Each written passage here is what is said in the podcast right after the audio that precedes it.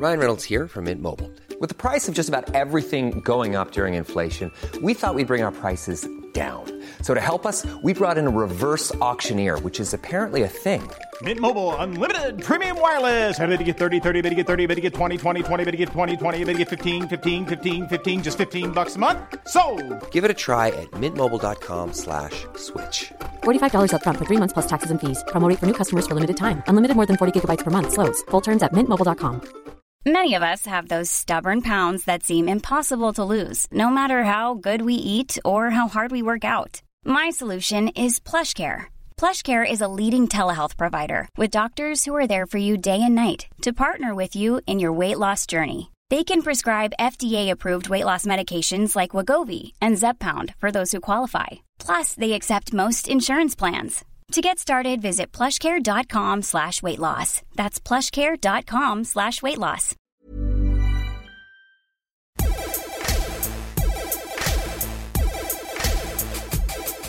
Good afternoon, good morning, good evening, whatever you are in the world. I am Russell Tovey, And I'm Robert Diament. and this is Talk Art. Welcome to Talk Art. How are you today, Rob? Today, Russell, I am feeling spectacular. Oh, Yeah, Why? because well, a th- there's many reasons actually. A, it's season 14. Can you believe it? No, Of Talk nuts. Art. We, we, I think we've recorded something like plus 200, like more than 200 episodes now. This might even be our 200th episode.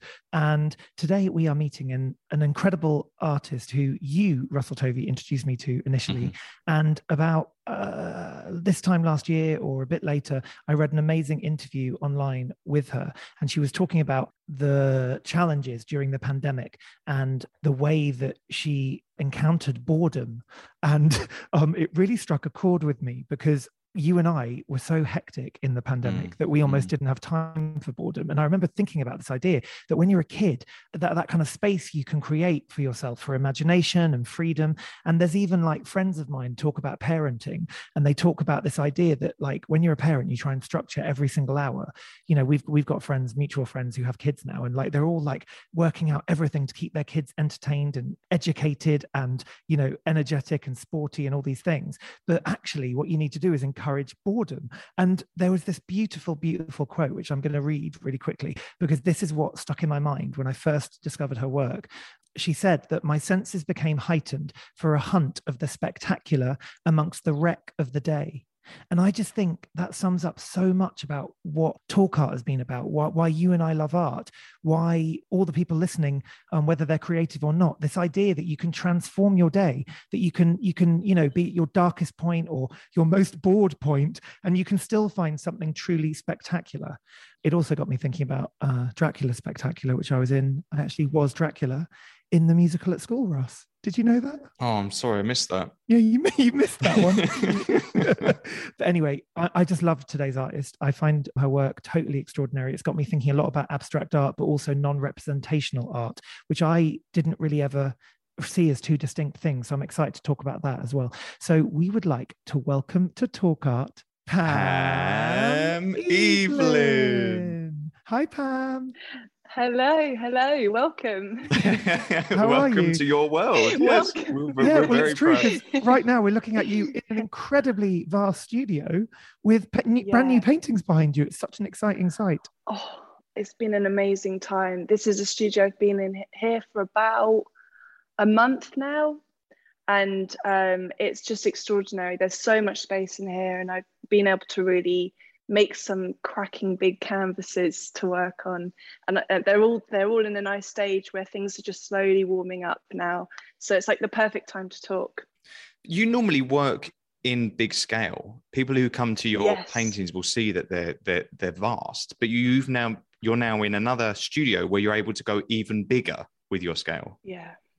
Yeah, even bigger. I mean, the funny thing is, is sometimes um, canvases, you know, it's, something feels big, and then it, when you put it actually in this environment where the space allows big work to be um, on the wall, it automatically shrinks.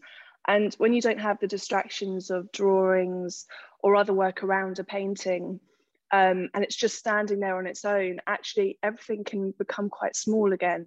So um, this work, it's nice because it's really going um, huge. And I've got these three large panels behind me, but there's three behind those. So six panels in a row. Um, and it's just going to be this sort of expanse of space. And it really enables me to um, explore big gestures in my work and use my arm and shoulder in, in making the work. So you obviously work on more than one painting at a time you do you work yes, in yeah. series? Like like we're seeing all these works behind you now. Will these become one body of work that you're aiming towards or can these be separate kind of adventures? Um i think yeah they're sort of all made in the same breath as it were. So they all feed, feed off of each other and sometimes i turn paintings around i face them to the wall and so i can only see maybe three paintings at a time. And that prevents um them all becoming too similar and relying on each other as a crutch too much. Because when you have lots of paintings out all at once and that's all you look at day after day, um, sometimes the information can bleed a bit too much and then the, the works almost get lost in each other's company. And really, it is quite important to allow each painting to, to exist in its own right and not rely on anything else. Wow. So so they have the so each painting has its own personality. It's like they are part of the same family, but you, you're setting them free to go and have their own careers, as, as it were. yeah, exactly. Yeah, and sometimes and sometimes there's a really natural show that can occur. So I had this um, my first ever solo show was Spectacle of a Wreck uh, with Peres Projects in Berlin, and um, what was really extraordinary is that work was made during COVID, and it wasn't actually made for anything. It was a body of work that I was just making to pass time and really understand what I could actually do with paint. Um, and then this body of work came out of that, and I was asked to do this solo show. And naturally, there was just a show that made sense with the work I had made during that time. Um, so really i think it's this natural thing i think maybe writers musicians have the same thing that happens to them um, your mind is in a specific place and that work then um, portrays that mindset quite quite clearly can we talk about a particular work in that show in Berlin? Because um, it blew my mind. It's called Spine Fence and it's 2021. And I think it's one of the most extraordinary works I've seen in the last decade. It's just literally, I know that sounds like hyperbolic, but it's true. I think it's such an outstanding work. And it's composed of like three separate uh, canvases, I think, that then come together as a whole. Um, can you talk a bit about that specific work, like honing into that show? Because I, I, love that show in, in Peres Projects. I think it's extraordinary. Well, that that was a very strange painting that I made. Um, it was these three panels, and every single time the painting came into completion with these three panels, um, I would jumble it up. So I'd completely throw off the composition, and um, what would happen was almost it was like the self-destruction. So so the title "Spectacle of a Wreck" was kind of touching on the point that I was making these paintings in almost a self sabotage mindset where if the work came to completion, I would just throw it all off and have to react to that. Um, so it was almost like, yes, this sort of salvage operation and reacting to this sort of self destructive way of creating. But in that destruction was some real beautiful moments and um, also revealed, I don't know, like a vulnerability to what can happen when a painting collapses and you have to then recover and find um, find that moment where everything's balanced again. So it's like this dance in that painting that finally came together. This process of self sabotage is something that you really rely on. It's, it seems like you start a process of painting of trying to fuck yourself up, basically, test yourself, and then try and almost solve the puzzle of what the painting yeah. is. But that's a really fascinating place to kick off every yeah. work from. Yeah, it's funny. It's I guess it's sort of a place where when you feel like you're in the deep end or you feel like you're acting in this sort of recovery mode and you're getting sort of lost in the work um, i just feel like you surprise yourself so it's kind of like this intimate moment where when things sort of go off and you allow the painting to sort of escape a, a more controlled, mannered, um, designed way of making. So it's really me trying to shed any preconceived plan or um, even sort of shed kind of an expectation of the painting and it's like putting myself as the viewer so instead of dictating what the painting should be um, i place myself in a position where the painting tells me where it's going and i just sort of have to react and i think it's for me just a very surprising way of, of making a painting and it, it seems to work and it i like the challenge i like the kind of unexpected it's incredibly existential in some ways. That there's a quote that you had where you said, um, "I began to familiarize myself with the temper and nature of my touch," as if you like like you're yeah. saying you're not in charge of this and you're trying to work out and feel what your instinct is, and this must constantly surprise you. Then you must be creating these works and yeah. stepping back and going, "Where did that come from? And what is this?" It's quite psychological yeah it's very psycholo- yeah very psychological i mean there's this um balance I have with sort of enabling the outside world. I mean, I, I love landscape and I look at Morandi a lot. Weirdly, I'm absolutely obsessed with his touch because in those paintings, he really simplifies the subject. But through that, you he exposes this amazing kind of emotion through touch. And um, for me, it's just tapping into that and almost trying to witness the being the witness instead of controlling things and it's a very it's a very temperamental place to be yeah. make you know i get very very kind of caught up in it and sometimes when it's going wrong i feel sort of completely at loss and despair but at the same time i think you know brilliant moments of creation can come from that and um, I think that's the place I, I, like to sort of position myself in. Do you ever get moments of like channeling the muse almost? Like I know if people write songs, they often just open their mouth and things pour out of their mouth, like words, you know, melodies, as you're writing a song on a piano or a guitar. Improvising. Yeah, and just and yes, it's almost totally. like a spiritual kind of loss of yourself, like the opposite almost of the psychology. Do you do you do you have moments of those where your mind just goes blank and you can just paint and you're free in that moment? do you know i would i chase that moment all the time mm. um i think that that's really where where any painter would love to kind of um, enter that headspace. But realistically i don't very often. I think it takes just a long time of shedding that ego not asking too much from a painting um, stop chasing a masterpiece or anything like that and, and allow things to really kind of break away and dissolve into the that moment of yeah improvisation and chance um, but really going with that. Um, it's yeah that's a, a really beautiful way of putting it actually. What is the emotion then you feel when you know the painting's complete? And do you put work out there and then have a moment once it's been in the world once it's in an exhibition of going like oh no i need to get back into this. Yeah so i uh, to, to be honest i've noticed that when a painting's close to completion i'm just about to think right that's going in the bin and you know about to kind of chuck it out. Yeah. And feel like it's completely at the point of um just like a disaster. And then it clicks and something then works and it it pulls itself back together almost as if out of the blue suddenly everything's working again. And those that's the moment for me usually when the painting sort of self realizes um, and becomes a painting that I can walk away from and accept the fact that it's finished. So you're you're normally based in London. So we find you now yeah. in this vast studio. You, you've took up a residency somewhere, right? Yes. Yeah, so this is Anchor Studio. Um, it's with Porthmeor Studios and it's based in Newlyn. Um, and it's the most incredible space. I mean, the history here is uh, amazing.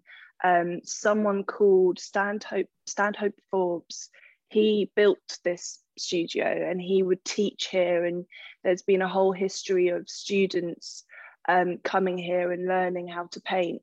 Um, and they also worked a lot outside as well. Um, so this whole studio was designed to really be exposed to the elements without being actually affected by the elements. Um, and I've got the most amazing view of the Newlyn and the, the fishermen who are always busy out there. And it's, it's incredible. Um, and then after Forbes was John Wells, who is also a very significant painter. He was friends with Peter Lanyon. Um, there's just the most amazing history of painting that exists here. Um, so I sort of escaped um, here to just find out why. Why were artists so encouraged to come here and paint? And you found you discovering why because you feel like you've yeah, really, yeah. really invigorated there and inspired. Yeah, very much. It's it's kind of this beautiful thing where um, all of a sudden there's nature surrounding me. Um, I've encountered sort of depths of loneliness that are really important. You know, it's perspective as to what I have achieved, what where I'd like to take painting. Um, and it was it was an intimidating place to enter, but it's worked out. And I think that um, everyone needs to do it one, in, one time in their life to really sort of think and have that time alone. Um, and it's just very different to London. Yes. London is very loud and very busy, and I just needed to kind of pull away from that and slow down. Yeah. Mm. Do you see the colors in the work shifting because of your location and the light? And like, even Yeah. if you're experiencing the outdoors as you're on your way to the studio every day, is that having an impact on the work? Because I, I can already notice it looks quite like fresh. What's mm. behind you, you know, like in the sense of the, Yes. yeah, it feels like a different palette slightly. Yeah, I mean, the light here is absolutely extraordinary. I mean, I read about that. That's one thing they would say, about- something about Cornwall light. Um, but it's, it's definitely real. I can sort of sense it um, throughout the day. It's just extraordinary. And I guess I've chosen a really good time as well. I've come down here during summer, as you can see by my glowing red. um, but yeah, it's just extraordinary. And actually, I've been going out at night. I went swimming at 1 a.m. once Mm. with some with some friends, and um, yeah, that was extraordinary because the light glowing on the flesh in the sea, and the sea was black, and then our bodies just illuminated by obviously the moonlight or something. Um, it's just a moment I'll never forget. It's it's small things like that that kind of it's a stain on your memory, and then that feeds into the work one way or another. I think I, that the stain on your memory. There's another quote where you said about the stain of the everyday enters the Yes, studio, Yeah. and it's it's like an excavation. You know, the, the title of the show at Peres Projects was uh, "Spectacle of a Wreck," which was based on a, a shipwreck in Scotland that you saw, and it's this kind of mining archaeological energy which you have with paint. Yeah, totally. Yeah, exactly. And also the show, um, the approach was built on clay. And that was basically all about the fact that my foundation, I see the canvas as very slippery foundation where every application sinks and then I'm constantly trying to rebuild and everything kind of is drawn in and then comes back out and forms are sort of reiterated over and over again. Um, and I guess it is also sort of this pace that I was thinking about. Like my paintings take quite a long time to make, and um, I also want. I, I felt like I was sort of walking through mud at times, making these paintings, and then I just thought about looking slowly. Like that's such an important thing. Paintings that ask for you to look slowly.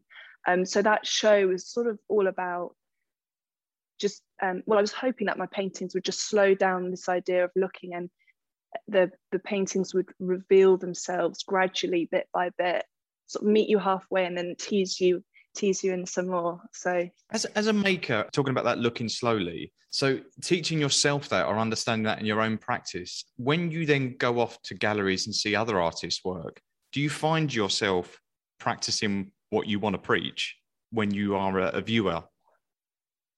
little bit yeah i need to stop yeah you become I, I guess it's very hard to when you do something when you look at work and you also paint um, it's very hard not to project and assume. And it's about being open and um, looking at other painters looking at the risks they take and understanding that you know painting's so broad that um, there's loads of different ways of doing it.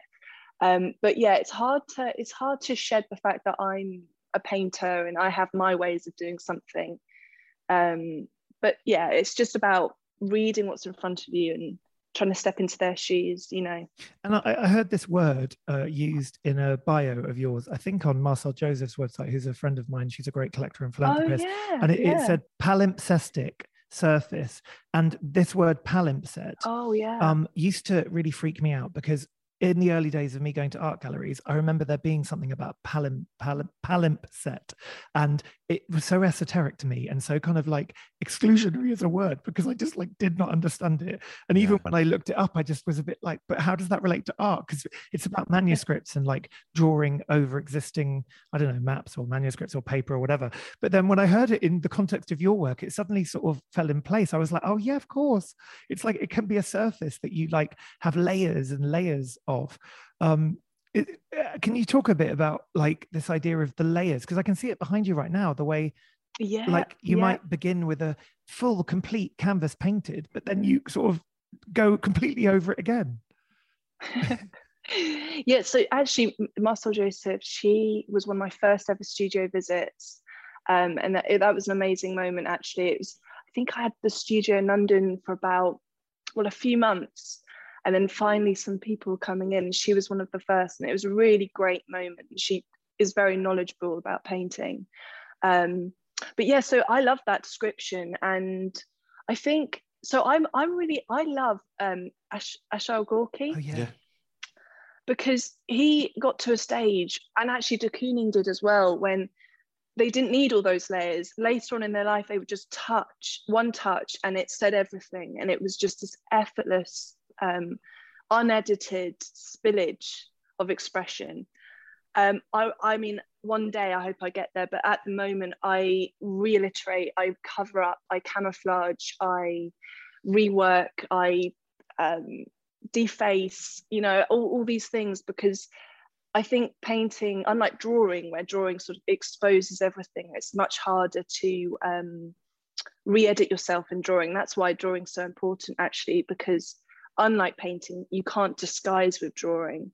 But with painting, I still I still need to rework and um, I'm not at the point where I can just one touch and walk away. and actually in relation to the idea of slowing down as well like you know going to where you are right now in a much more like peaceful location in a sense um you, you said a quote before as well that was like half of what painting is is resisting the act of painting and living with it. So it's almost like the idea of pulling back and resisting to keep painting and to sort of Yeah. withdraw from that act and then really think about the decision making. It's quite intense. I mean i just yeah i'm really glad i'm not a painter actually because i think it's one of the hardest things I think there's like a certain addiction to it. You know, you make a painting, you finish it, and then you're you're on to the next. So it's this you're you're never satisfied yeah because you're always striving to create the next one. Is there an addictive tendency to being an artist? I I think there must be. I mean, I think it's there's sort of this hunger of finding, and when you find whatever, for me, I mean, when I find whatever um, one painting, um, you know, it gets to a completion, you found a resolve. Uh, that hunt, it's so it it's such a kind of um, it's an interesting way of looking at the world. It makes you kind of act like an observer and take everything in. And I suppose everyone has their outlet, but with painting, it kind of offers so much um, in terms of expression, working, you know, life, working life out on on the canvas. And it's also this sort of historic thing. I mean, it it almost traces your every step, you know.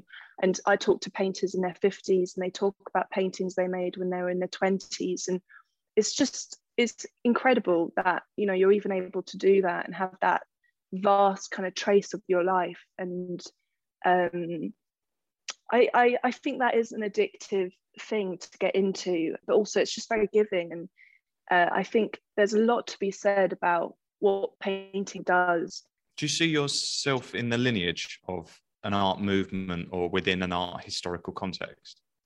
I'd like to say that I, I'm attempting to be, you know, I'm attempting to to get there. And I think that there's what's really exciting is painting so broad at the moment.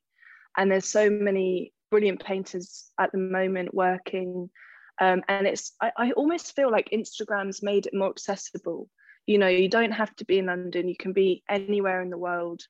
Um, I mean, for ages I was just working in my garden and Instagram made it look like I could be elsewhere, you know, could be in London. Um, so I think I think there's a really exciting momentum going on with painting right now. And it's it's great to be a part of that. I feel like especially with with like this momentum feels like it's very British based. I feel like I feel like the USA has had the Ninth Street Women, and they've had this abstract abstract expressionist movement. But now it feels like in the, in Britain we have uh, a really female led or non-binary led movement with ABX. You know, we are looking at Jadé Fadojutimi and Rachel Jones. I feel like you're part of it, Francesca Mollett. And I feel like there's older artists like Vada Carvino, Victoria Morton, Hayley Tompkins, who have been doing this, but now it's all really starting to come together. And I, I, I'm feeling the instinct that it's a movement that can come to Britain this abex moment, Brilliant. but like female led or non-binary female led, you know? Do you feel do you feel part of a kind of contemporary moment with that then? Definitely. I mean, I think even some of the painters you've mentioned I haven't met, some I have, but we're aware of each other. And I think that there's a real moment for us to just take painting to the next the next level, however that may manifest, however that may look. But I think people are so committed you know, and um, liberated and empowered. And it's it's brilliant. And I think um, there's an unstoppable charge going on. Yeah, and so and actually there were two moments I had in Art Basel in June 2022, uh, uh, earlier this summer, and um, it was seeing Rachel Jones's uh, painting they had on on the gallery booth, and then uh, seeing your painting at the Approaches booth, and they both kind of stopped me in their tracks for similarish reasons, not because um, I mean, visually, I actually think your works are quite different, but um, and also the thinking behind it is very different too. But but I felt like there's this real like holding of the past, like holding the hand of the past. Yes. So it's almost familiar when you first see it, but then when you actually look, you're like, this is like nothing I've ever seen before, and it's really pushing creating something new. And I was really baffled, particularly by your one as well, because I already I knew Rachel's language quite strongly, but I wasn't as sort of familiar in real life with yours. Like I hadn't, you know, stood in front of a giant painting, and really that was a giant painting. Um, and it had so many things going on. Like it was such a complicated work, and it made me feel all these different things. But I, I like the future, you know, the the future looking element of it. Oh, that's that's really honestly, that's so nice to be told um, you know you can't you can't really um, fully understand what people actually think when you go to exhibition. And i'd go in there um, undercover just to kind of maybe for my own you know to look at the work and take it all in again. But also you know you'd hear comments or you'd have conversations and they didn't actually know that you're the one that made what have you heard? What have you heard? Good um, have you heard good and bad? oh, this is good I, am trying to think now. I say that, but I can't even remember. well, well, I remember. Do you know what? It was my last day, and there was a sausage dog that was my last ever guest, and that was the best one by far. and what was the review? Of, what did what did the sausage dog think? He, he wagged his tail a lot. let me tell you. Dogs love art dogs, dogs love abstract expressionism above every, everything else. It's you, it's a you fact. Know, you know, um, this idea of like having to paint, having to create, having to make art. Yeah. Um, I've heard that you definitely have that. Like you wake up in the morning and you feel like I have to paint today, and if you don't, you go crazy. Um, can we go back uh, like two years to the lockdown to what I referenced in the introduction and this makeshift kind of garden studio in the south coast of England, which I don't know where on the south coast it was, which I'm quite fascinated by. Um, but can you talk about that and painting outdoors, like plein air painting almost? Yes, so I was um, doing my MA when uh, lockdown happened. I was in my first year. And this is the Royal College um, of Art you were doing your MA. Uh, uh, yeah, yeah, yeah, exactly. And I obviously, I mean, actually, I was struggling to stay in London anyway. I was already kind of thinking, is was this the right decision to make doing an MA? Um, so I was kind of on the cusp of thinking, do I leave? And then lockdown happened. So I was basically made to leave anyways. So the decision made for me. What can we just Um, why why did you feel like it wasn't why did you want to leave the course? What was the feeling there then? Um, um, I just felt like it was a lot of money for really what you get.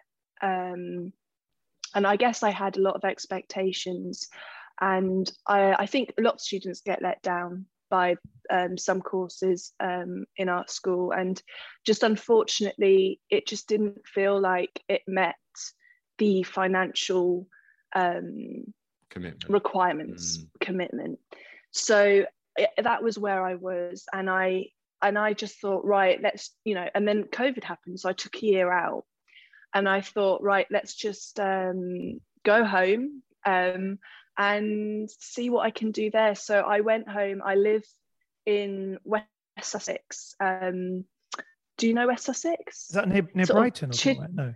Yeah, sort of. Yeah, sort of near Brighton. I'm like an hour away. I'm in this small place called Bracklesham, West Wittering. Oh, right. Um, yeah, um, sort of. It's very quiet. It's very quiet there, and you know, there's not a lot going on, but there's sort of a beach, and you can walk and do that sort of thing. Um, but you know, I was stuck there. I was waitressing, and I was thinking, oh, how do I, how do I keep on painting?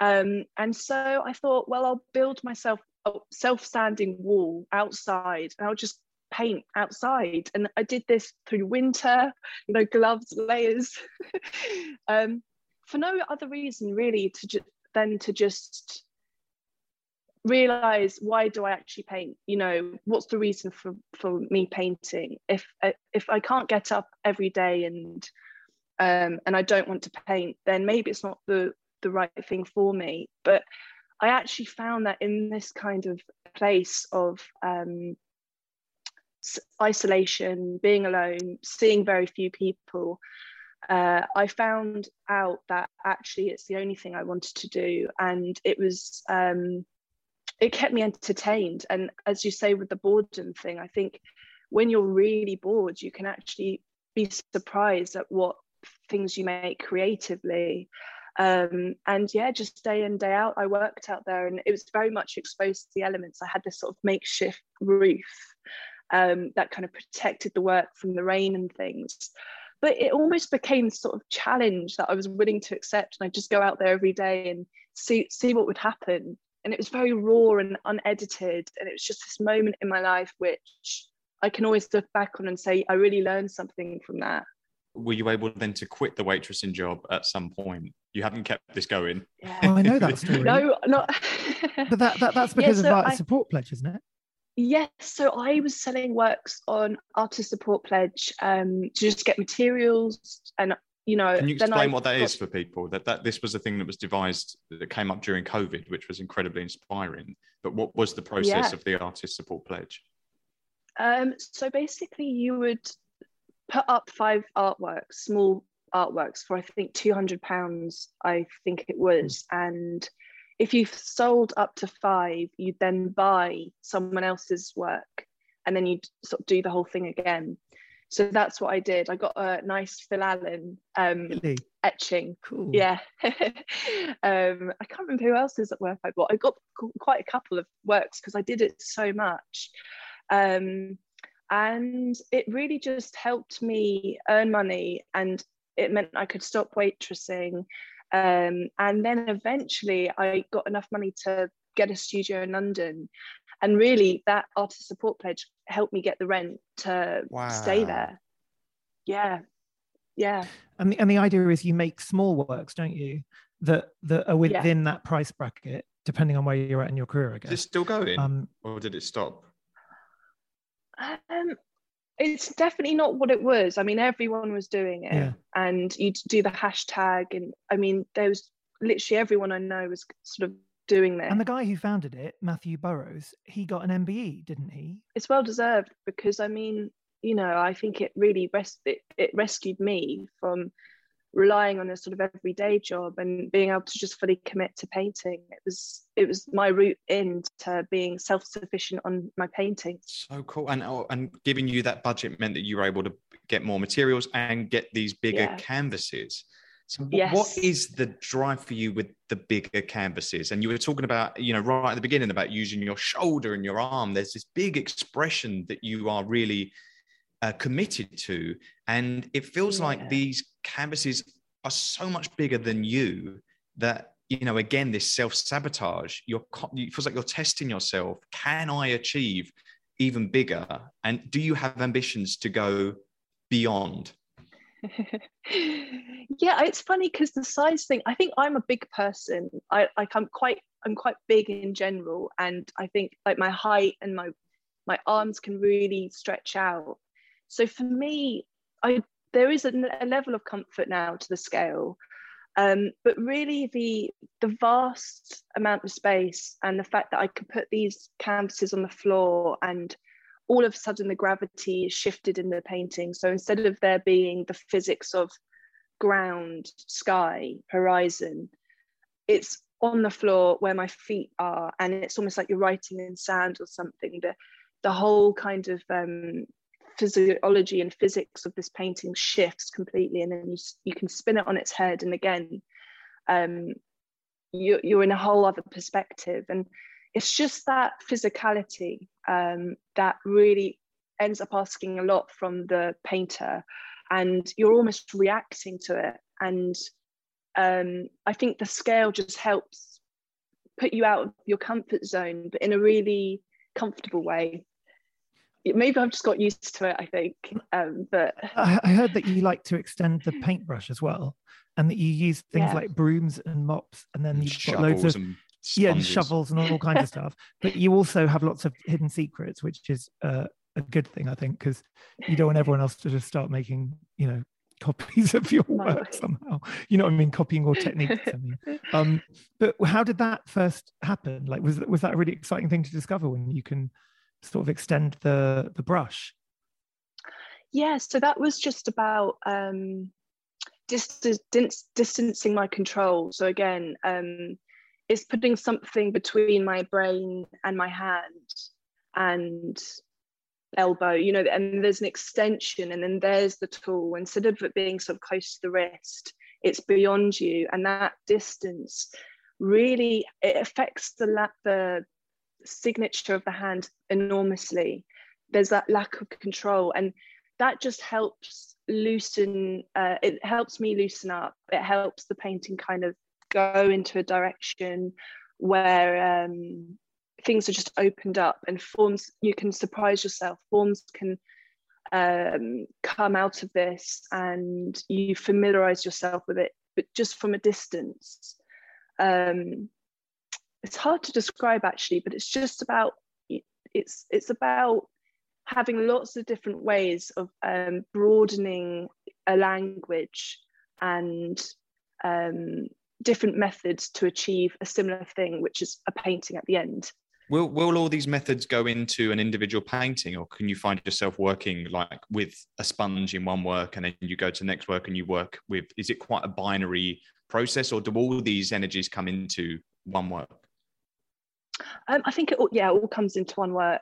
Yeah, so normally I start a painting um, with a stick of charcoal, and normally I put it on a long extension um, so I can reach reach to the top, reach low, and have that fluidity um, to make the footprint of the painting. And then so it always starts in drawing then. Yeah, yeah, ah, right. yeah, definitely. Yeah, draw- drawing's really important, but it's something that um, just takes time. Like it's it's almost ahead of you. It's almost ahead of painting because it's sort of so direct. Um, but it just takes me a long time to come around and accept the fact that that's where i'm going. Hey i'm ryan reynolds. At mint mobile we like to do the opposite of what big wireless does. They charge you a lot we charge you a little so naturally when they announced they'd be raising their prices due to inflation we decided to deflate our prices due to not hating you that's right. We're cutting the price of Mint Unlimited from $30 a month to just $15 a month. Give it a try at mintmobile.com slash switch. $45 upfront for three months plus taxes and fees. Promo for new customers for limited time. Unlimited more than 40 gigabytes per month. Slows. Full terms at mintmobile.com. Many of us have those stubborn pounds that seem impossible to lose, no matter how good we eat or how hard we work out. My solution is PlushCare. PlushCare is a leading telehealth provider with doctors who are there for you day and night to partner with you in your weight loss journey. They can prescribe FDA-approved weight loss medications like Wegovy and Zepbound for those who qualify. Plus, they accept most insurance plans. To get started, visit plushcare.com slash weight loss. That's plushcare.com slash weight loss. so it's like way ahead. I love that. Can we can we also talk about your palette as well? You you described at some point that you like to introduce meaty tones, which really appealed to me for some reason, even though I'm a vegetarian. I really liked the idea of that. That there feels this kind of cartoony element. And these are these do feel art historical but yet they're contemporary but yet they're also timeless. But i think what brings them for me today is that there's a kind of there's these neon flashes going through them which feels like a very modern palette. Do you look to cartoons and kind of the, the color palette of animation in some ways in your work? Um, do you know i've never thought of that. That's a first that's the first. Um, I don't. I don't, but I, I could start.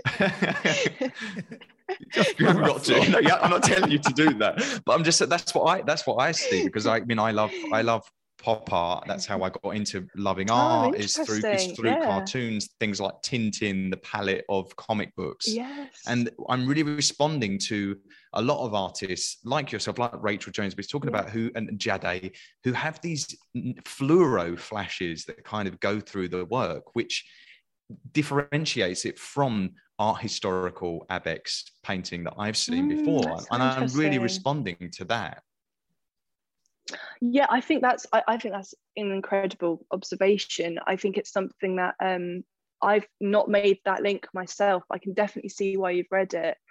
Um for me it was sort of this this idea of the sat- saturated the oversaturated and then the more kind of masked or um something's being pushed back and pushed forward and there's that vibration of colors um, and you can sort of feel it in the air like between you and the painting with what's going on with the palette.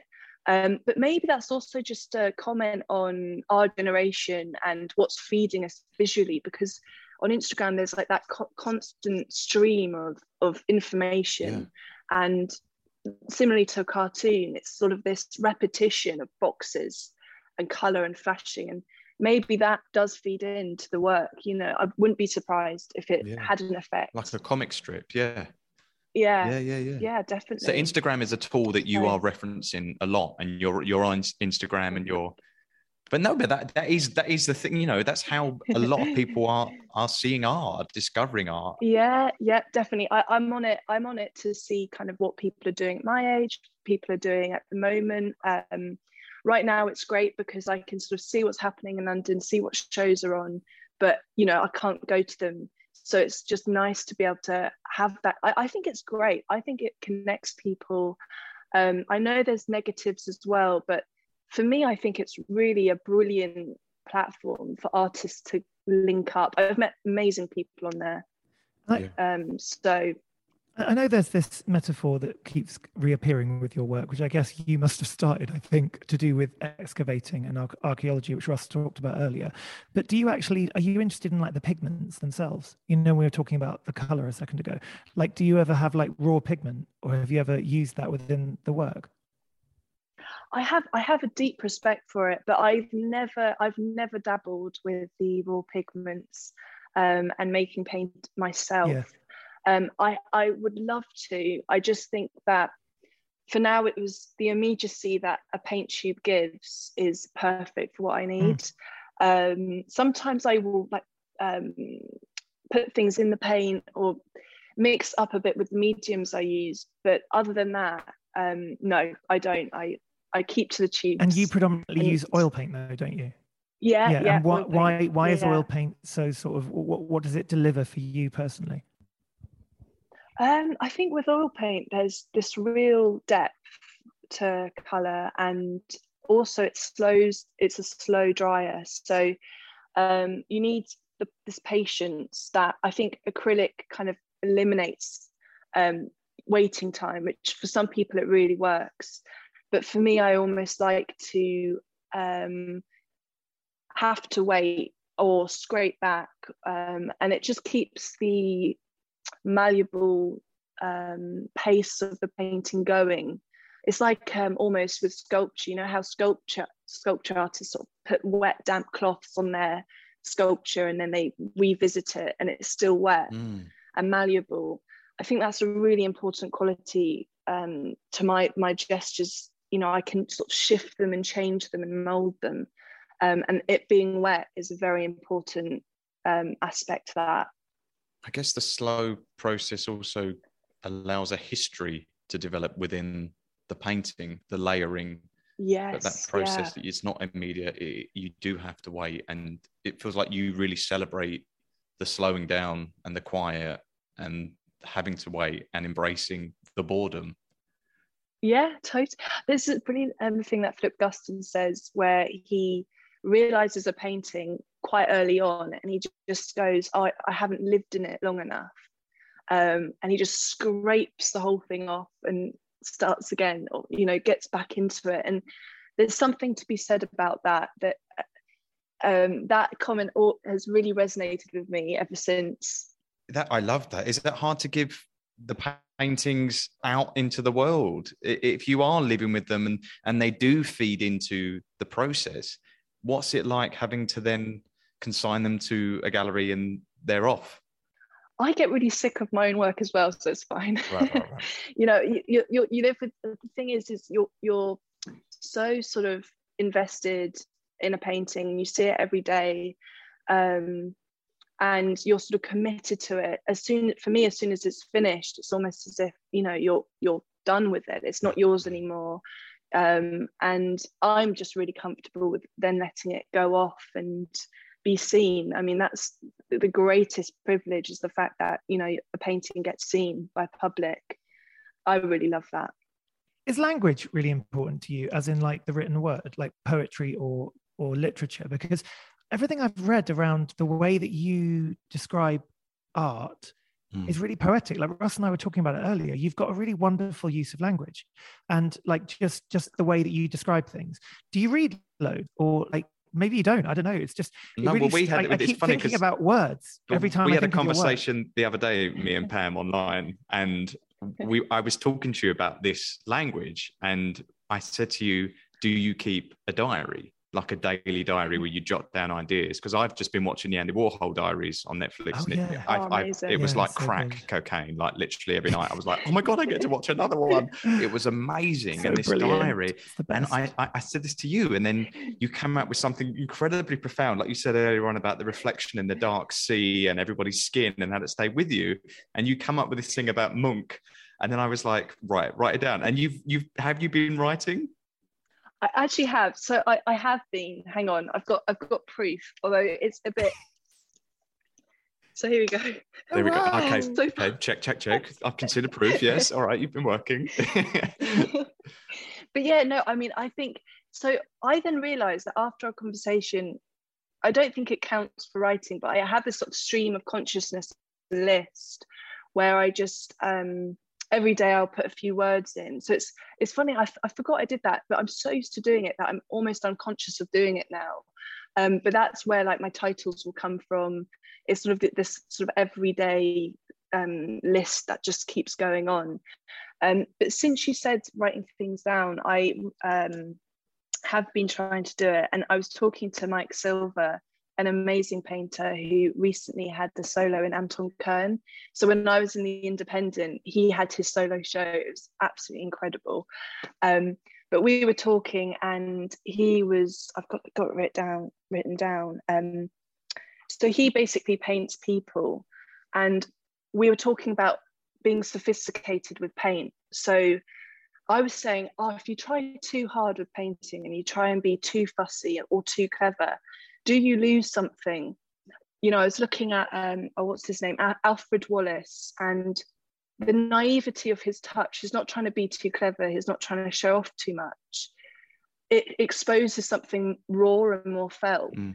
and we were sort of discussing sort of empathy in paint and he paints people he lives with and um, has a real connection with. And the way he paints them is very intimate and you can almost feel that he has that level of empathy with the way he paints. Anyway we we were talking about that and how sometimes being too clever with paint can disguise something a bit more meaningful and perhaps sometimes you've got to sit sit with yourself and allow the ugly bits to come out Mm, because they'll actually say a lot more mm. um so that was i writ i wrote that down Love What was that. what, what was the thing- can you, have you got it written down? What you said the other night about you know swimming at? Oh, yeah well, Did you write that down, or was that just on, to me on Instagram? it's not with me Oh, okay, right. what did i s- what did i I don't know. say Let i can't I can remember find it in your what was it about Edvard Munch? Yeah, Yeah, well, I think it was about- about the the sea moment. Let me find it now. It was really profound and articulate and brilliant. But yeah, and you, you were saying about the independent. That that's an art fair that happens in New York, and you had a, a solo booth there with your gallery, the Approach Yeah. Gallery, which would be great to talk about because Jake Miller, who's director of the Approach, this is a gallery above a pub, the Approach Pub in East London, which is part of art history from the, the London art movement. And He is Emma, Yeah. of course. And Emma, And yes. Emma, yes, Emma's also the director, isn't she? Yes. Yeah, yes, yes, yes, and it's Yeah. it's yeah both of them yeah I found them incredibly generous over the years. Me and Rob both have, and, and the approach has been a really important gallery. And what, what has that been like while I'm while I'm trying to find your piece here? Mm. What is it? What was that like? How did how did you meet Jake and Emma? And what has it been like working with the Approach Gallery, who are kind of part of the establishment? I, I love the fact that you've said all that because both Emma and Jake have been incredible to work with, and um, they just really understand how to um, allow a painter to have those moments of solitude and like what I'm doing now, and be just totally cool with it. Um, but they're fascinating, and I so the Approach Gallery is the gallery I used to go to um, all the time as a student. I'd go to all the openings. I'd really make an effort to see those exhibitions. Mhm. So I've, I've valued it for a long time. And I, I'm sort of aware also of its presence because a lot of older painters talk about the approach often. Yeah. So it's got this sort of legacy. Um, and I met, so I think I met, oh yeah, I met Jake first. Um, he came to my Slade degree show and we just briefly met then. Um, I met Emma in passing just by visiting the approach, and I realised who Emma was, and we we talked. And then I guess there was just meeting them occasionally at the approach often, and then they sort of bridged the conversation by actually showing interest in the work. Um, and then it went from there, and, and it's a beautiful relationship that's kind of come out of it. I love that that happened for you because I always tell um, students, like I sometimes teach at RCA, you know, as a visiting lecturer or whatever, um, even over Zoom and stuff, or Goldsmiths or in different art schools across the UK. But um, I always tell people, like, if you have a program that you love, go to their openings, get to know the people who work there, hmm. because often those people go and set their own galleries up as well. And maybe that'll be your new home. Do you know what I mean? And I think passion and real passion, though, like a genuine thing, like find what you love and then you'll find the like-minded people and it's really that it's it's not that it's actually not that complicated in a way like I I think if it's genuine and it's like a truthful thing, like you were really connected to the program. I mean, I think the approach showed people like Michael Raedecker like way, way before. Yeah. You know, like they, they did really interesting shows, and then sometimes the artists went on to other galleries and stuff. But like, I think it was yeah, they they've been incredible, incredible. Um, like they have a really good legacy, I think, within that Yeah, East totally. London, definitely. along with like Maureen and different galleries there. But Maureen yeah. Paley, yeah. yeah i love love the east london um the, the- i just love east london to be honest. Yeah, yeah, i'm a big fan of east london. Um but yeah i think they're really i just think they've they've always been they've always managed to kind of refresh their gallery as well. And i think it's just a really exciting time again for them.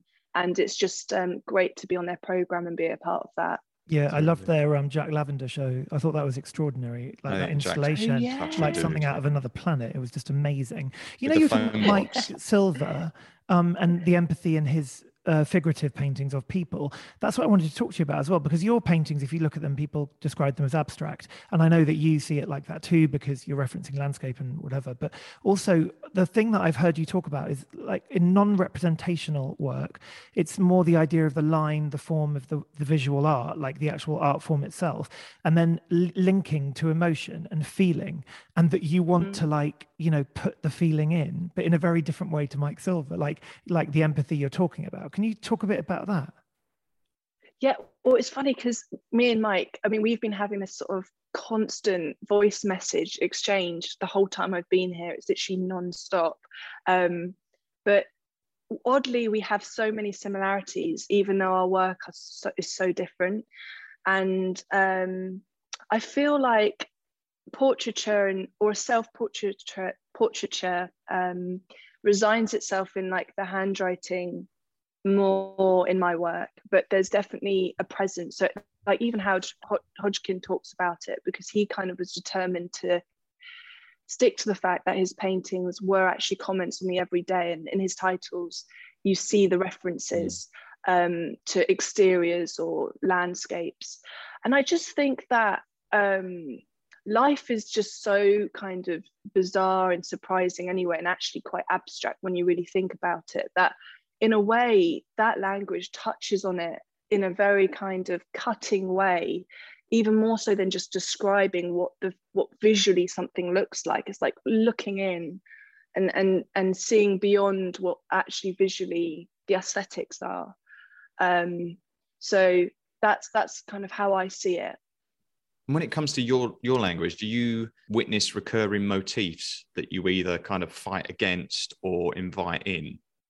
Probably i feel like i feel like maybe i haven't been painting long enough. I think with me there's sort of muscle memory. I don't know if i've said that earlier but i think that i witness um, a pattern and also habits. So habits is a big thing with me um, because i kind of approach a painting then i realize i'm doing the same thing i did maybe with the last two. And um, I guess familiarizing myself with habits and deciding which ones I want to keep and which ones I want to abolish yes. is the way I go about it. I can relate that to being an and, actor in the fact that it's tricks that ah, you have, things you rely on. And sometimes I'm like, oh, I need that now because I'm unsure of what I'm doing. And other times I'm like, I'm doing yes. that thing that I rely on when I'm unsure of something. So it's a constant battle of letting things come in that you go, okay, that's a default, but that works for this moment. And other times, like, fuck yeah. off default. I want to find something fresher here. And it's a totally. really interesting that's exactly thing it. within creativity. That's, yeah. Yeah, I, that's really similar. Um, that's really revealing actually about acting because I don't, I'm not, I don't know many actors, but I can definitely see it.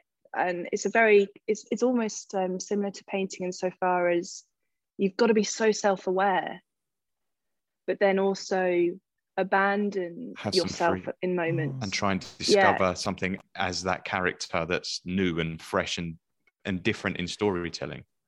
I, I actually heard you describe pam that you were kind of like it's almost like better to be anti-style. Like like someone asked you a question about like style and you were like well actually you almost don't want to have a style as such because that's limiting. Yeah. Just to have like one yeah. thing that you do or something yeah it's very it's tricky because i think that every painter once they've made a large amount of work um, they put themselves in a corner and to get out of that corner you have to do things which you're not very comfortable with or just change the angle or um, just try and expose yourself to another method of making. And i mean recently i've been using drawing as that. I that's why I value drawing so much because I do think it just broadens um, the scope of what's possible. Uh, but yeah, I think style is problematic, and I think that there's a phony element to style. Yeah, and um, I do think it's a trap, and I I just think there's so much more to painting than finding this one way and, and sticking to it. Yeah, we've actually been Russ and I both obsessed with Cassie Namoda's work. I don't know if you know her work. Um, she's a um, painter. She's now showing at Xavier Hufkens. Actually, she's amazing, and she she's really good at like uh, have you always know it's her, but she sort of everything she does is a completely new shift, and it's like she's recently been painting on ceramic tiles, and like I don't know, like her her vocabulary. It's kind of like Toyin as well. Toyin Yeah, Toyin Ojih Odutola Giottola creates, too, yeah. recreates a body of work, and it's in a whole different medium, and it's Yes. a different. And it's still still her, them, but, but it's, it's like a something so different. And I, I respect that so much. And I, I don't even think it's conscious though. I think it's just something they, they obviously do. But um, you know, the studio life, like we're looking at you right now in the studio. I've heard you describe many times that it's chaotic and that you have to like fight the chaos. Um, what what is it like a day in the studio for you? Do you listen to music? Do you eat food? Like what how do you survive and sustain yourself? Um, I feel like there's definitely a level of I've become so sort of used to being in the white walls of a studio space, and this is nice because it kind of abolishes that white wall box um, that I'm really used to. But usually in a in that sort of studio environment, there's no distractions coming from the white walls, so you become very inward in thinking and the painting then becomes sort of manifestation of a very inward um, psychological approach and and I, i'm just sort of very aware of how like different environments affect me in my my mind and in my body and even the food i eat how that that may affect the the way i paint or um, the sort of day i'm having um, but yeah chaotic i suppose i said that about when I have a lot of work going on, it starts to become this very overwhelming space. And the only way I can um, keep keep going in that sort of environment is just being more selective and with what works I work on and try and keep things moderately in con- control and then now and again allowing the chaos to kind of resurface Mm. and then settle it all down again clear things up and then let things go wild and it's that sort of you need to it took me a while to understand how to properly manage a studio and how I best work.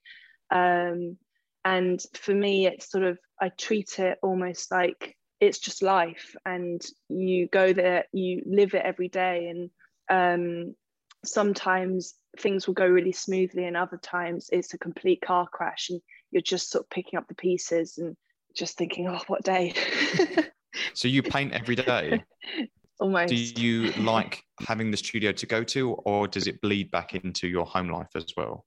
Well, for a long time, I actually lived directly in my studio. So I had um, no kind of distinction between my private sort of life and the studio. It all kind of got merged. And that became incredibly intense. Um, at the moment, I actually live b- below. So I can go down, have a shower, and come back up, you know, whatever it is. Um, so yeah i think it's nice to have a distance. I think it's important. Um, i remember you know at one point i was commuting from down south to london. It took me four hours to get to my studio. Yeah. Daily. and i would just well so i would go up and then i'd stay a couple of nights and go back. Oh, um yeah but like that that journey it i thought it was going to get to me i did it for about that sort of commuting i did for about a year Wow. and actually it was the best thing because my journey would really inform what I would then do in the studio. And actually, it made me really make the most of being in that space because it took Slowing me so down. long You've been forced, Oh, forced also- to slow down. but also having the focused days there because you knew you were going to. Yeah, that's interesting because it's not so close. they were so valuable. yeah, so you have to really focus when you're in the studio. yeah and just make the most of it because you made all that effort to get there so you can't just put your legs up and you know think oh you know i've Mhm. got all this open time um it was actually i've got this few days i've got to make the most of it um before i have to head back Do you listen to music in the studio? Yes i do i'm listening to at the moment i've been listening to iggy pop Really? yeah oh, cool. Do, do, do you think the music plays a role in the work? Like, Uh, definitely. I think I think it affects your attitude. So um, you know, if you if you really want something to get you in the mood of of of and, and a pace that's really energetic, um, you choose sort of uh, something that's wild or unhinged, or you can choose something like jazz and, or something that slows you down a bit more. Um, it's so important. Actually, what you have on really, I mean, if I have the news and it's, you know, the news can be such such a distraction because some most of the time it's so blooming depressing. Yeah, and it's also fear based, Oh, isn't it? It's becoming increasingly yeah, fear based over the last few decades. But yeah, and then that just So- probably destroys anything for you, like creatively. Horrible. It just it just it definitely i now only listen to the news sort of either the 11 the, the the night news you know when it's on later or i have it on in the morning and then recover during the day after what i've just listened to you know. Mm. so i can't have that on all the time but music's really really the one thing i really love having on in the background. Um, or just just white sort of music that's almost like white noise not too many words and then you can really kind of enter your own sort of focus um, but it change, changes depending on what I need. What Russ, is you love a bit of white noise, don't you? I love white noise. I love There's brown numerous- noise. There's this there's new been new brown noise. brown noise. What is I'm brown into noise? brown noise. Never heard of Yeah. that. Brown noise is a new thing, and it really calms you. And people are listening to brown noise to go to sleep. Wow. It's a real focus thing. People who have ADHD are really responding to brown noise. Really? It's a whole. It's a whole science. Yeah, you need mean, to. look You need to get. You need to get into brown the noise, amount of guys. times I've been in hotel rooms with Russ where we're like on a Oh, trip yeah. somewhere and then he's like playing white noise and then I have to sit in the same room and I'm like, why am I doing this? Uh, not Never anymore. again. Not anymore. Never I don't, don't do that anymore. But I did. But it, it did. It did help me for a while. Um, a few quick fire questions. What is your Yes. top studio snack? Yeah, you're not getting out of that one. No, you're covering your mouth. You're going. What you're going to say? What horror. it? Or Monster I've got- I've just I've just looked, looked over and there's a box of Maltesers. So there's your answer. I answer. love Maltesers. we're like kindred spirits. Oh. Um, Gone bright red. are you a tea, coffee, tea or coffee drinker? tea? I drink way too much tea. Um, in just cups of tea, endless cups of tea. Yeah, Very good. with milk, With milk, with No with, sugar. with whole milk, or are you a, a plant-based milk? whole milk, Whole whole milk. milk. Good. And what is the brand of the paint you use? Oh, at the moment, so I do use a bit of a mix, but at the moment, I've really splurged out on Old Holland. Mm. It's amazing. It's um the pigments, they the range. I mean, it's it's really something that paint, and it's a pu- it's a pure luxury to paint with. Yeah. What is your studio fashion? What is your go-to outfit if you're working? Ah, oh, well, it's not really. I don't think I'd call it fashion. It's sort of um, some grubby old shorts and a grubby old top covered in paint. Love. Not very, not a look. I think it's to look. I think it is. People have been writing about that for centuries. Do you consider future generations looking at your artwork? I, I mean, I I would love that to be the case. Um, I'm definitely ambitious with painting, but um, I don't I don't sort of think about it actively. But I think if that was to ever be the case, that would be pretty cool. Um, but it's just I think at the moment I'm just trying to discover and you know if if I achieve anything then that would be really exciting. Well, I mean, you said earlier on in, in your moments of loneliness, you think about what you have achieved so far, and you have achieved an incredible amount. And then you've just mentioned you're ambitious with painting. What are your ambitions when it comes to career and when it comes to your personal practice? Well, I think it's a really interesting question because career comes up a lot, and career, um, career sort of is driving a lot of art education at the moment. It's very career based. For me, it's a bit of a dangerous term because I think that if you paint towards a career, you're it's a bit dangerous. I think my ambitions um, reside themselves in really trying to understand paint and and find out how far I can take painting. That is my key key um, drive, and really having exhibitions enable that because you have a deadline, and that really pushes yourself to come up with solutions and put put on a show, and it's really benefits the work. Um, but I think I don't know that, that I just have a problem with sometimes how um, thinking about career can really kind of put you a few steps back in the studio and i think that that's something i i'm mindful of but um if i think about it too much it will actually significantly um stall me Mm. in in the work It I will think slow really- you down, but not in a good way, not in the way you want. yeah i think i think it, yeah yeah I think it's really interesting the idea of professionalizing creativity. And and that you're right it's such a thing within education now because they love to like tick boxes and do things in a very ordered way which is fine if Mm. you're studying finance or if you're doing business or you're doing all these different there's but when it comes to creativity it's the same in music or um, even graphic design and things like that. I know even in that world they do adverts and stuff but it's like i just i agree with you. I think it's incredibly problematic.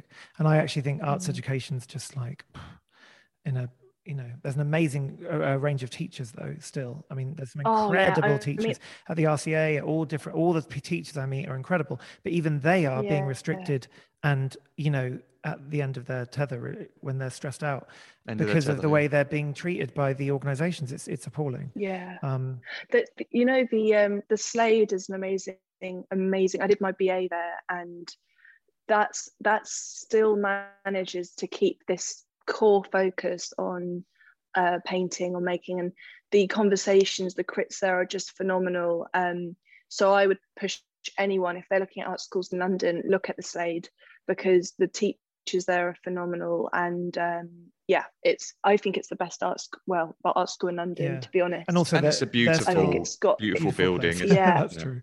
But also they're, is they're, they're still running proper courses where Yeah. it's like, you know, two, three years, whatever. Whereas other plate institutions seem to be turning into one year master programs and stuff, which is ludicrous in a subject like painting. It's like one year is not long enough, I'm afraid. Um, no. um, yeah. Well, we ask every guest two questions, as you may well know. Um, the first question is if you could do an imaginary art heist anywhere around the world, we can help you. It can be giant, it can be tiny. Um, which artwork would you take home?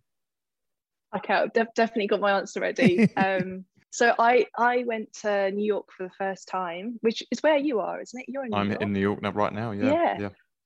Yes, so I went to the MoMA Mhm. and um, I went. It was the most incredible. I think I went three times. I was only there for four days, and I kept on having to go back because it was just the most life changing experience going there.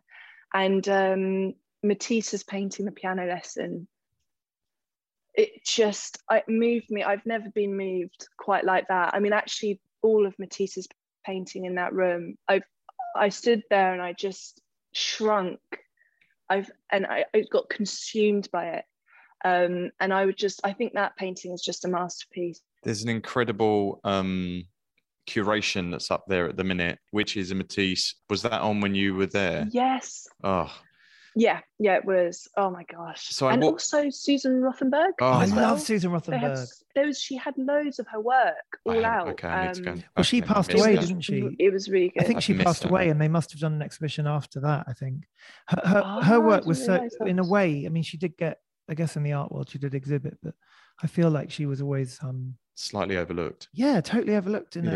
yeah, um, yeah. Yeah. The work's from amazing. within art- yeah, amazing. I think a Susan Rothenberg horse painting is kind of slowly inching up on my personal art heist. I think that works amazing. No, but any, anybody listening for the, the Matisse, if the Red Studio show is still on the curation there, I remember I walked in and I was like, this is kind of confusing. I don't know what's going on. It's quite a small curation. And then suddenly the penny dropped and I was like, ah, this is genius. And you're kind of Mm. seeing everything in the Red Studio is actually surrounding you in the Mm. exhibition space suddenly. And it's like, Yeah. oh my God, all the ephemera. There's like a plate and a, a small kind of wooden, it's amazing. It's so amazing. yes. Yeah. thank you for that one. The other question is, what is your favorite color? I, yeah, that I've got it all sorted in my head. What I'm going to say. Um, so basically, I was thinking of paint again, pigments, and there's just, I mean, it's called raw umber. It's this sort of rusty brown, um, and it's a very sort of cheap paint, and a very sort of um, easy paint to get hold of, and it's kind of made of like earth pigments. I just think it's a fascinatingly resilient and broad uh, pigment to use. And Vermeer used this as normally an underpainting, Rembrandt as well, and it's it sort of can be illuminated from behind, and it's just um, very versatile. It's got some something about it. So that, yeah, that that's my favorite color. as a as a painter answer. Do you find yourself battling to reduce how much you introduce it into your work, or is it something you're always going towards and in, and enjoying having that around you? Well, the thing is, is I I actually cut it out uh, years ago because I was using it too much. Right. So I sort of you know thought right, I'm going to drop that for a while, and only recently have I brought it back. So um, we'll see how how I have changed my way of using. It's sort of this brown that has is very very specific brown, but it's um, got this beautiful expan- expanse to it. Um, and I'm thinking of using it for when I'm painting about the n- night light, and and hopefully that will help me sort of grasp the kind of weight and mood of nighttime. Um, but I haven't yet attempted it, so we'll see. What is the best advice you've received ever when it comes to your art? Oh, that's a really good question, actually. I've been given so much good advice over the time. Probably don't be too precious. That was an early on advice I got, and um, I think it really kind of has made me the sort of painter I am, not being too precious about what I'm making. Very good. I found your message to me. I went Oh. swimming at 1 a.m., pitch black, and what was amazing was our bodies were all illuminated like a real life Munch painting. And I said to you, start writing these things down because I think it will make a great diary, a great Andy War, Pam Pam Evelyn diary, uh, Netflix special coming up. Oh, What is uh, what's what's so what's coming up for you then next? Where are these paintings going? Do you know? Oh, um, I'm keeping things pretty cool at the moment. So there's there's there's definitely discussions happening, um, but at the moment we I'm just taking taking the pace down a bit, focusing back on painting, and just having these conversations. But they're very much um, in the mindset of let's let's make the work now and enable um, those opportunities when the time's right. So that's kind of my position at the moment. yeah. I saw um Tracy last night, um, uh, Lindsey Mendick's performance, and they were talking about this advice that Tracy had been given from somebody where they said you've got to um, always make sure you protect and prioritize the studio um, rather than Yeah. the show. And often people try and prioritize the show and then they fit around their work to a show. And Tracy said that she's never done that because she was given that advice of like, you know, really prioritize the work, the studio, because out of that, you'll find even the tiniest, you know, scrap of paper with a drawing on or, or different things can become the show Yeah. later. And the opportunities will come if your studio life is vibrant and, you know, uh, flowing well. So in a way, that's the priority. And I think for an artist at your, you know, stage in a sense, you, you're just beginning your career. You know, you've just graduated. You're just kind of on your journey in life. It's like it's really important to remember that everything comes from the work. It's like, Yeah, yeah, it's just absolutely. And it's also the simplest thing that's what i find sometimes the best advice is like simple isn't it it's like Yeah. the most obvious but it's the thing that none of us remember because we all get caught up in and that, that's also why i think prior, uh, professionalizing art too much is just a, a negative thing because it makes people worry about the, the wrong motivations or end goals Mm. um Yeah. oh my god it's been such a joy to meet you thank I've you loved um, it. so much to Jake Miller and to Emma Robertson at The Approach as well um, for showing your work in the UK. And you're also in a group show at Massimo De Carlo. I think that's still on. Yes, that's right. That's right. in Milan. Um, Yeah. that's uh, yeah. What you see is what you get. It's just finished. Actually. Oh, it's just finished, damn. Um, yeah, but it's been a great show. Betty Parsons was in it. God, I Brilliant loved it. painter. But that that brilliant. work, that was my. I can't believe you highlighted that. That was the work for me in the show alongside yours. Ah, I think her work's just major, isn't it? yeah, good. Yeah, and I think she was like a gallerist. Yeah, she was, yeah. painted something like that. Yeah, it's and she really fought for the Abex really early on. She was one of the first Yeah. people, I think. Yeah, I read all about her actually. I love, love, love her paintings. Um, So no, it was brilliant. It was a brilliant show to be a part of, and uh, yeah, they- they've been really fun to work with as well. brilliant. Very cool gallery. Where can people find you on? Are you on Instagram? You are, aren't you? Yes, I am. Yep, uh, Pam Evelyn on Instagram. Okay, and we'll link to you there. And you can go to at the Approach Gallery and Peres Projects, and um, yeah, you'll find it all at Pam's page. uh, yeah, so we'll be back very soon. Season 14 has started. It I'm already remembering why we do this. Yes, invigorated by art and by conversations. And for everybody uh, listening, go to our talk art and you can go to Pam's talk art and our talk art, and there'll be images on there from when this episode goes out. Thank you, Pam. Oh, thank you so much. I've really loved it. See you all soon. Okay. We'll be back very soon. Thanks for listening. Bye. Bye. Bye.